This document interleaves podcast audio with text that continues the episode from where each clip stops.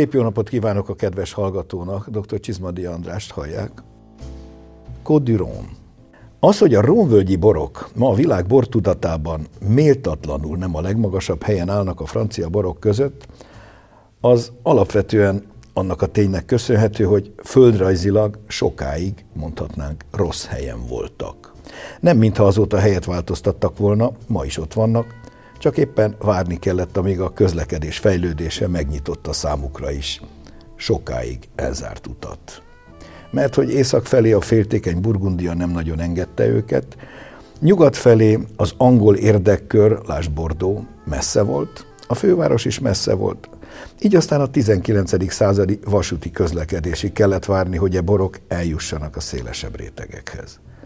Pedig a Rómvölgy déli része már a mesés Provence-ba esik. Itt már 1316-ban az akkori avignoni pápák létrehozzák az azóta világhírűvé lett szőlőbirtokukat, és ez Châteauneuf du Pape. No, ne szaladjunk ennyire előre. A Rómvölgy ma Franciaország második legnagyobb borrégiója Bordó után, számos kiváló appellációval, amelynek nagy része, noha az utóbbi fél évszázadban fejlődésük ugrásszerűnek mondható, még ma is alig ismert a borban alig járatosok számára, pedig nagy kár, főleg nekik kár. Ha pár évtizede csak annyit láttunk egy címkén, hogy du biztosak lehettünk, hogy tisztességes, jóívású, megbízható és jó árubort kapunk. Mára ez is árnyaltabb lett. Egyre másra ugyane név alatt egészen komoly nagyborokat is ki lehet fogni, főleg ha ismerjük a termelőjét. És akkor ez még csak a hierarchia legalja. Mint látni fogjuk, erre épülnek az egyre komolyabb tételek. Röviden, a romvölgy minden tud, ami borban szép és jó lehet. Ennek részleteit fogjuk ma bemutatni és elemezni Káli Ildikóval, aki szomelié és kiváló boroktató is egyben. Tartsanak velünk, szabadítsuk ki a szellemet a romvölgyi palackokból.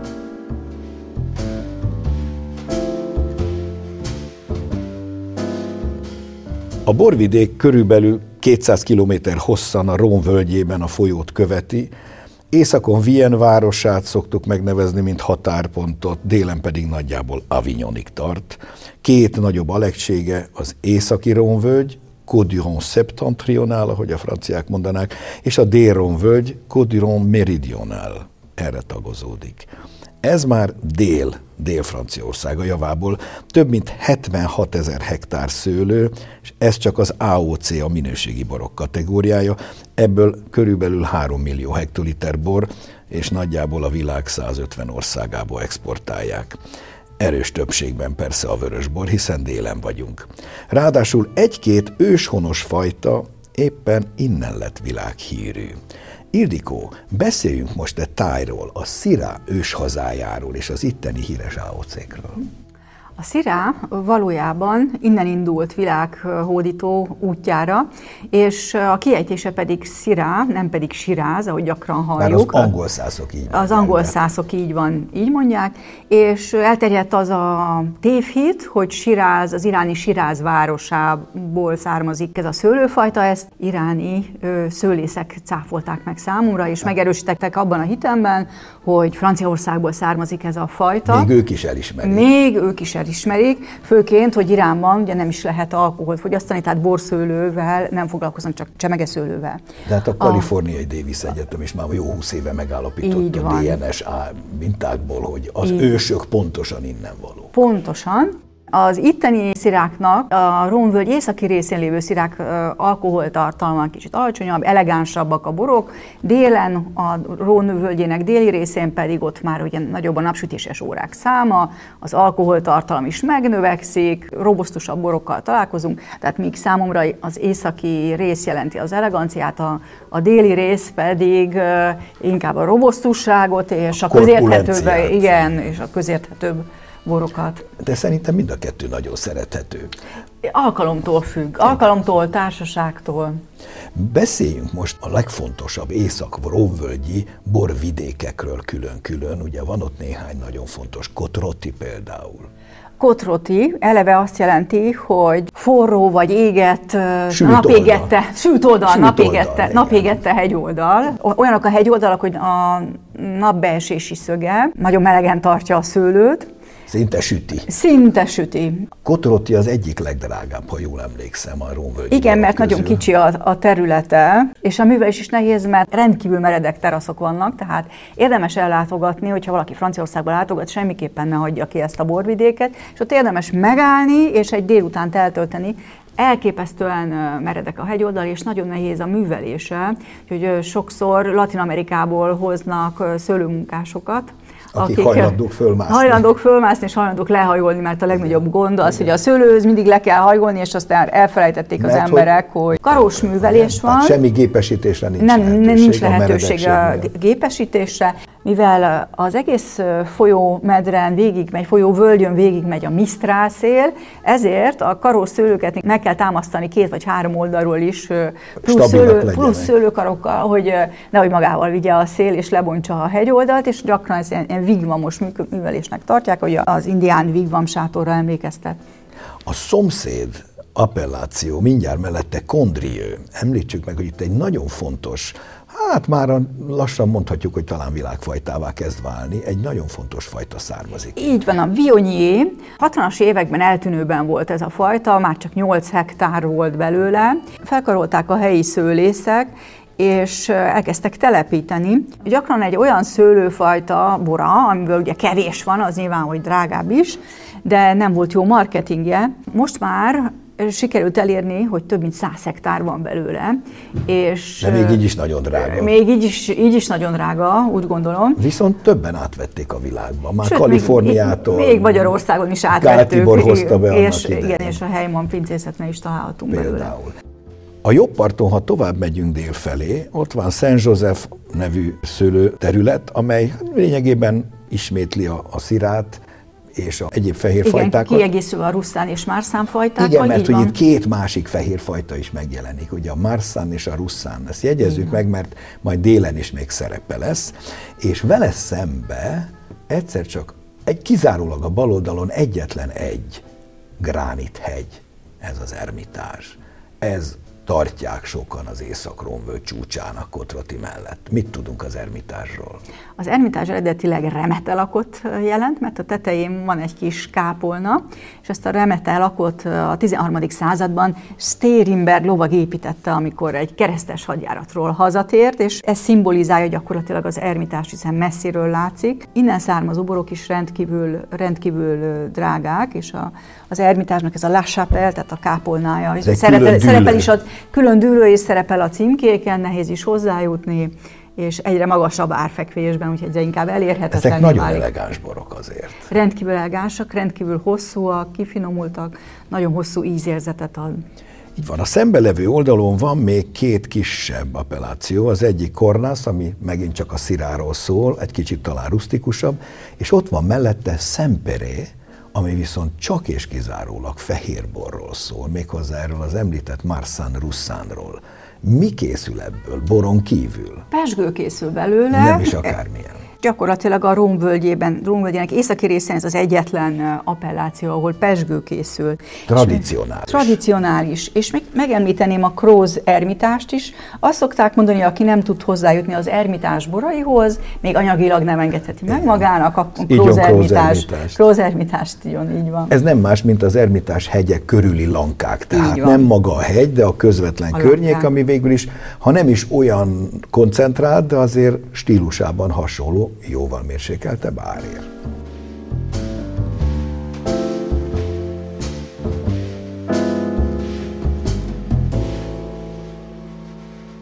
A Szellem a palacból hallgatói már bizonyára jól ismerik Mészáros Gabriellát, aki kiváló borszakértő, és különösen kedveli és érti is a francia borokat.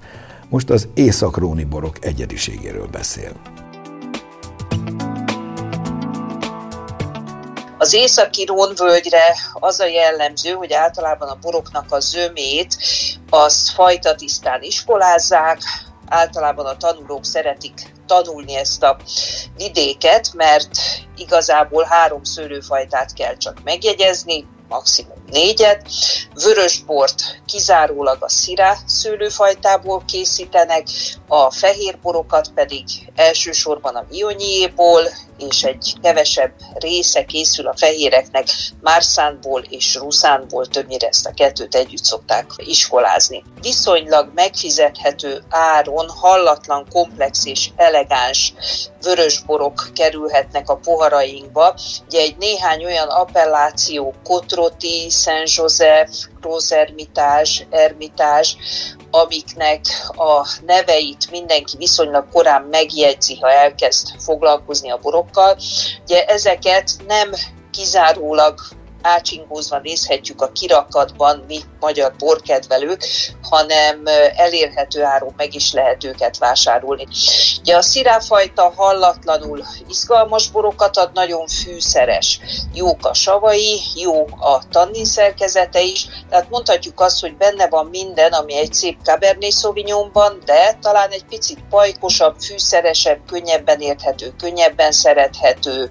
A fehérboroknak is van egy nagyon nagyon komoly lelkes tábora, egy viszonylag kicsinke appelláció, az északi Ronvölgynek az északi területén név szerint a kondriő az, amiből a világon a legszebb bionyi borokat készítik. Ez a stílus itthon talán nem annyira kedvelt, egy picit az alkohol gyakrabban rá telepszik a boroknak a karakterére, mint ahogy azt itt mi például a Kárpát-medencében megszoktuk, de olyan hallatlanul ásványos és komoly talajra épülő szerkezetekkel lehet dolgunk, ami miatt úgy gondolom megéri ezeket a borokat megkóstolni. Emlékszik ön arra, amikor először megkóstolt a róni borokat?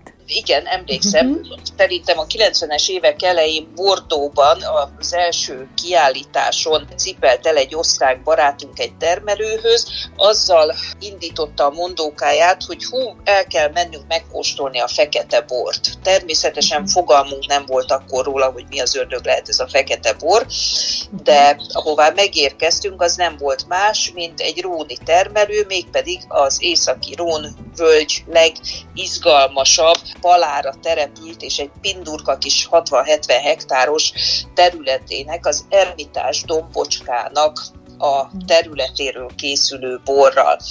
A bor nagyon fiatal volt, és valóban, mint a tinta, vagy még annál is sötétebb, feketébb, sűrű, meglehetősen nehezen volt értelmezhető. El kell mondjam, hogy akkor nem igazán csábított arra, hogy még többet kortyoljak belőle, de aztán szépen lassan rájöttem arra, hogy ezek a borok gyönyörűek, hallatlanul elegánsak, komplexek tudnak lenni, hogy nekem ma is az egyik nagy kedvencem, de szerintem sokan vagyunk így.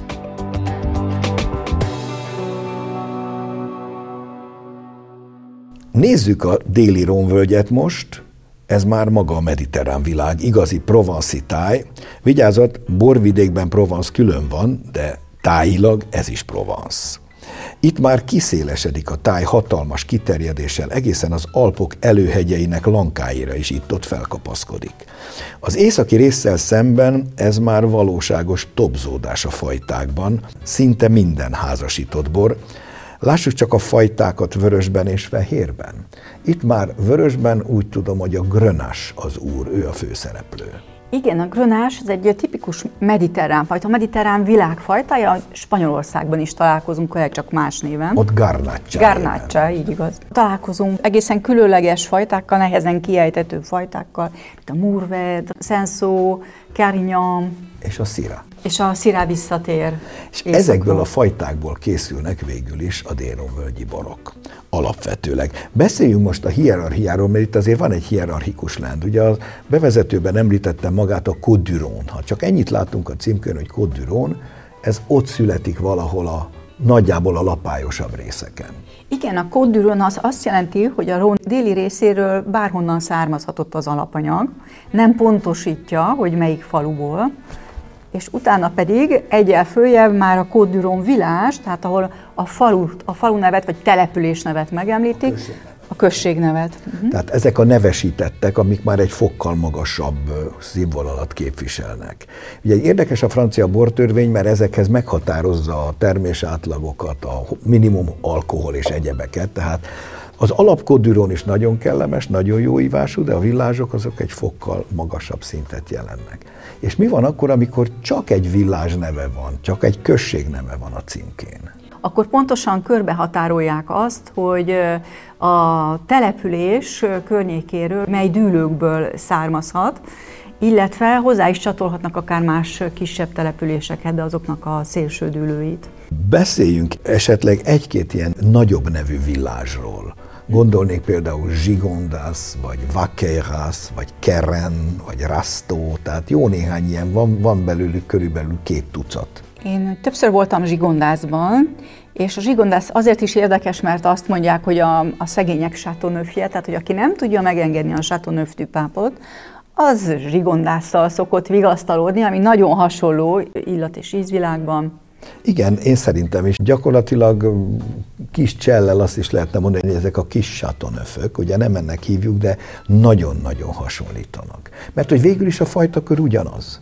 Annyi a különbség, hogy nem ott lent a kavicsokon, hanem fent a hegyoldalban születik.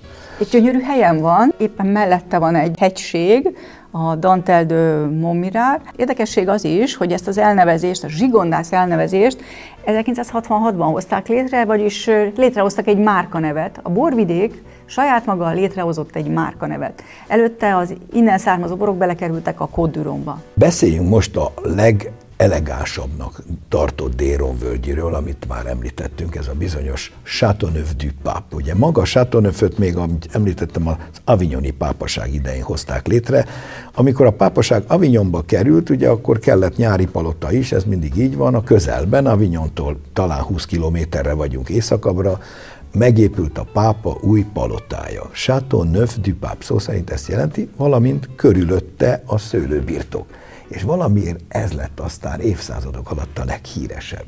Nyilván a pápa jelentősége miatt is, és valószínűleg azért hozták létre ezt a birtokot, mert miseborra is szükség volt, feltételezem, és nyilván, hogy a pápa áldását is viselte a bor, tehát aki hozzájuthatott. Egyfajta áldásban részesült. Érdekes maga a terroár, a terület. A közelben éltem hosszabb ideig, itt végeztem a tanulmányaimat a Bor Egyetemen, a Rúmvölgyében, és sokszor ellátogattam ide, és meghökkentő jelenség, hogy egy kő rengeteget, kőtengert látunk a szőlőben, öklömnyi, férfi öklömnyi nagyságú köveket látunk, folyó által lekerekített köveket. Sőt, inkább azt mondanám, néha két-három ökölnyire is meg tudnak nőni. Óriási kavicsok tulajdonképpen, gigantikus kavicsokból nőnek ki a szőlők. És milyennek a jelentősége vajon a szőlő élete szempontjából? Az, hogy a nappal felmelegített kövek éjszaka is tartják a, a meleget. Ezek a szőlőfajták, amelyeket ide ültettek, meghálálják mindezt, mert a francia borvidékeknek az egyik lényege alapvetően, hogy mindig olyan fajtákat ültetnek, ami odavaló. Ami odavaló, és ez nálunk még, még nem tisztult le teljesen, úgy gondolom. Mármint Magyarországon. Magyarországon. Igen, igen, sajnos ebben egy kicsikét odébb vagyunk. Valóban most képzeljük el, a kedves hallgató kedvéért mondjuk, hogy miközben a provanszi nap ezerrel süt napközben a szőlőt, fölülről, a közben éjszaka pedig a felforrósodott kövek alulról fűtik. Tehát itt olyan cukorfokokat lehet elérni, amiből aztán nem csoda, hogy nagy testű borok születnek. Egy tévhitet szeretnék eloszlatni, sokan azt gondolják, vagy híresztelik, hogy a Chateauneuf-ben 13 szőlőfajta van. A hír igaz, de nem egyszerre van 13 szőlőfajta, hanem legalább 13 szőlőfajtából készül het. Így van, és egyszerre azt jelenti, hogy két-három szőlőfajtából Esetleg készül, négy. és van általában vörösborról van szó, hogyha Chateauneuf beszélünk, és nagyon ritkán, ritkaság számba megy, hogy fehérbor is készülhet belőle. Már az is nagyon Burbulenk, vagy kleret szőlőfajtákból. Na, soroljunk egy-két Érdekességként, bár nem biztos, hogy a kedves hallgató mind megjegyzi, ráadásul bonyolult francia szavak, de azért a, a főfajták, ugye azt mondtuk, hogy a grönás a domináns Így vörösben. Van, mellette a szirá, szirá. északról is már találkoztunk vele, Mourvèdre, Carignan, Sansó, és még néhány kevésbé neves fajta, és az a néhány fehér pedig, a Chateauneuf valóban ritka fehérben, de viszont bombasztikusan szép. Igen, és a grönásnak van egy fehér fajta, ez a grönás, grönás bla, és emellett a kleret, amivel éjszakán is találkozhatunk, és a burbuleng. Meg az említett Marszán Russzán is le, származott uh-huh. ide, sőt újabban már-már megvillant egyszer-kétszer a Vionyé is ebben a Igen. körben, és akkor még van néhány kevésbé is, mert ha ezt mind összeadjuk, bőven kijön a 13-15. Úgy képzeljük el a Chateauneuf du mint Magyarországon a, a bikavért, ott is meghatározzák azt, hogy hány szőlőfajtából készülhet, és akkor a borász attól függően, hogy milyen szőlőfajtával rendelkezik a borászat, azokból állítja, azokból a fajtákból állítja össze. Tehát ez egy lehetőség a 13. Foglaljuk össze, a déronvölgyi borok egy-két kivételtől eltekintve mindig házasított borok, tehát mindig küvék, ez a lényeg. Ahogy az északiak általában szólóborok, addig a déliek pedig mindig küvék.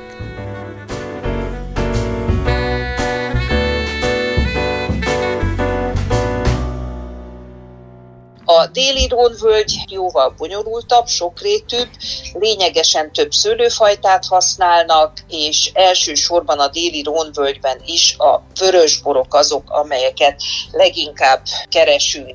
Itt megtalálható a szirá is, de a vezető szerepet már egy más szőlőfajta, a grönás viszi. Mennyit változott az itteni déli romvidéki bor az évszázadok során? Hát nagyon sokat változott. Ugye ma már mondhatjuk azt, hogy az elmúlt 30 évet vagy 20 évet is figyelembe véve egy teljesen nemzetközi igényeknek megfelelő, modernebb stílus az, ami ezekre a borokra épp úgy jellemző, mint az északi Rónvölgynek a tételeire. Ha valaki már mondjuk úgy rendelkezik hosszabb tapasztalattal, akár csak én, akkor emlékezni fog arra, hogy 30-40 évvel ezelőtt Franciaország éttermeiben szinte mindenütt a házborát egy délrón völgyi házasított boratta.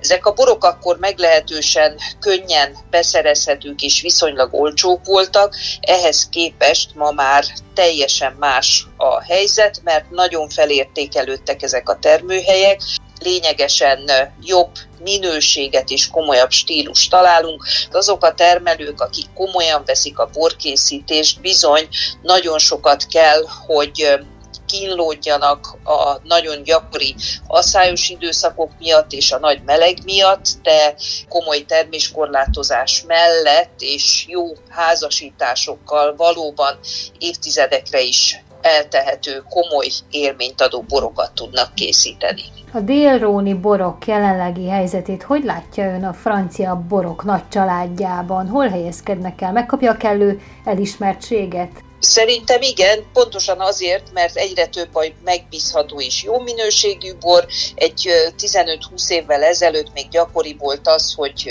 nem voltak teljesen tiszták a borok, nagyon sok öreg, nem feltétlenül jó minőségű hordót használtak, ahhoz képest már alacsonyabb lett az erjesztési hőmérséklet, sokan választják a hidegáztatást, a macerációt megelőzően, tehát az egész egy sokkal modernebb folyamatot tud bemutatni, így sokkal könnyebben fogyaszthatók a borok.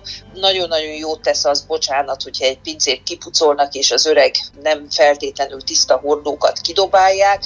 Ugye önmagában a hordós érlelés nem tesz jóvá egy bort. Tehát itt úgy gondolom ennek komoly jelentősége van, hogy nyilván az ár függvényében, de felhagytak nagyon sok termelőnél a régi öreg hordók használatával, és inkább acéltartályt vagy más alternatív módszert, betonkádakat, tontojásokat használnak, ami megengedi azt, hogy a boroknak a gyümölcsössége, az elevensége, fiatalos, friss karaktere sokkal inkább meglegyen és megmaradjon, és azt sem szabad elfelejteni, hogy azért ezek a borok így, ilyen módszerekkel olcsóbban elkészíthetők, tehát olcsóban is lehet őket megvásárolni. Úgy gondolom, hogy a mindennapok ivóborait a délróni borok között épp úgy megtalálhatja egy francia borokat kedvelő borissa, mindenképpen népszerű, barátságos, könnyen érthető, szerethető borok ezek, de Természetesen van azért itt is olyan magassága a borminőségnek, például Chateauneuf du Pape, ugye, ami a legismertebb appellációt jelenti. Itt bizony mélyen a zsebünkbe kell nyúlni, de nem bánjuk meg, hogyha esetenként 150-200 eurót adunk ki egy palack mert biztos, hogy árérték arányban ez a lehető legjobbat fogja adni.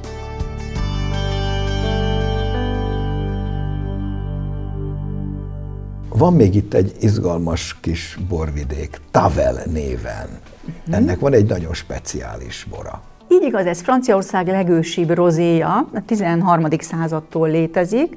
Korábban rustikus volt, ma már sokkal kifinomultabb, csak és kizárólag vörös szőlőfajtából készülhet, nincs fehér változata, és nagyon hasonlít a mi Schiller borunkhoz. Tehát hát inkább piros bornak mondanám. Hát a színárnyalata egy kicsit mélyebb. Beszéljünk most arról, hogy ami egy nagyon fontos kérdés, manapság pedig egyre inkább népszerű, most már lassan nálunk is, az organikus szőlőtermesztésről és borkészítésről, ugyanis Franciaország szerte is eléggé terjed, de talán a leginkább azt mondanánk, hogy a Rómvölgyben erre nagy lehetőség van, mert hogy van itt egy nagy segítség. A Mistral az egy szél neve, egy, szél, egy fuvallatnak a neve, amely rendszeresen végigjárja a völgyet. Számunkra furcsa, hogy egy rendszeresen jelentkező szélnek külön neve van, és már várják is, hogy mikor érkezik. A szél kisöpri a betegségeket, megkönnyíti a bio vagy organikus gazdálkodást, nem tud leülni, nem tud leülni a pára, a betegséget nehezenben tudnak megtelepedni a szőlőbogyóhéján így gyakorlatilag könnyű így bióban dolgozni. Ez a Mistral mondhatni tényleg északról délre végig söpör a Rómvölgyön, azt mondják, hogy olyan nagyjából tíz naponta végig söpör, kitakarított mindent, tehát így nagyon-nagyon nagy lehetőségük van, és ezt ők ki is használják, hogy bőséges, organikus gazdálkodást folytassanak. Amikor a Saputyi birtokon jártam, átvittek a Róm folyó másik oldalára, ahonnan gyönyörű látkép tárult az ermitásra, és mondták, hogy na, találjam ki, hogy mely területek organikusak.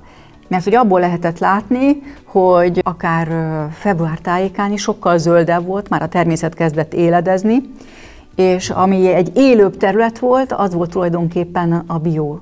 Tehát látható, látható volt, hogy volt. melyik a bió és melyik a nem bió.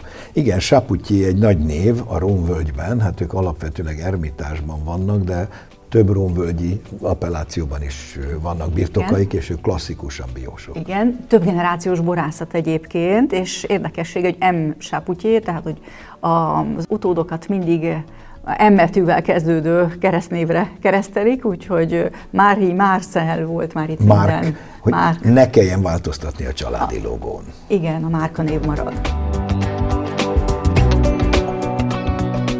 Megköszönöm Káli Ildikónak a szíves közreműködést a mai adásban. Örülök, hogy részt vettem a beszélgetésben, és arra biztatnám a hallgatókat, hogy fedezzék fel a borvidéket, akár, akár a borokon keresztül, és majd, ha már szabadabban lehet utazni, akkor egy kellemes és hosszabb utazás kapcsán. És most hallgassuk meg, mi újság a borok világában. A híreket Vajda Boglárka szemlézi.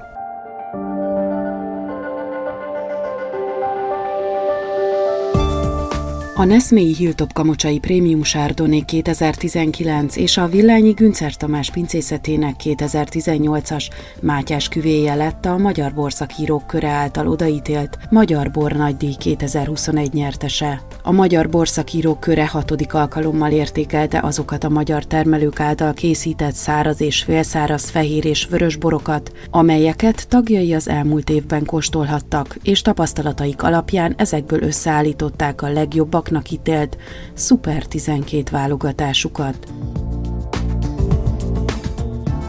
A Jack Fall Bor Manufaktúra két lelke, Jandrasics Gábor és Burger Otilia tragikus autóbalesetben életét vesztette. Jandrasics és Burger a magyar borász szakma ismert alakjai voltak, akik a villánytól két kilométerre található Zsákfaluban, Kisjakab falván üzemeltettek egy kis borászatot. A Jackfall bormanufaktúra azt közölte, hogy szeretnének mindenkit biztosítani arról, hogy a borászat működését továbbra is garantálják, az elhunytak emlékét és szellemiségüket szem előtt tartva.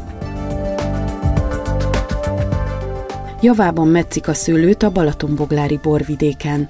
Orda Csehiben egy előmetszőgép is dolgozik, mert évek óta komoly probléma, hogy kiöregedőben vannak a metszők és nincs utánpótlás. Az előmetsző segítségével gyorsabb és könnyebb a metszés. A szakértőknek 100 hektárnyi ültetvényt kell megmetszeniük tavaszig, de folyamatosan telepítenek is. Mai műsorunk véget ért. A hangmester Végvári Balázs nevében is megköszönöm figyelmüket. Szép napot, jó borokat, jó rómvölgyi borokat kívánok. Dr. Csizmadi Andrást hallották. Mai adásunkat a mediaclick.hu honlapon hallgathatják meg újra. A műsort az MTVA készítette 2022-ben.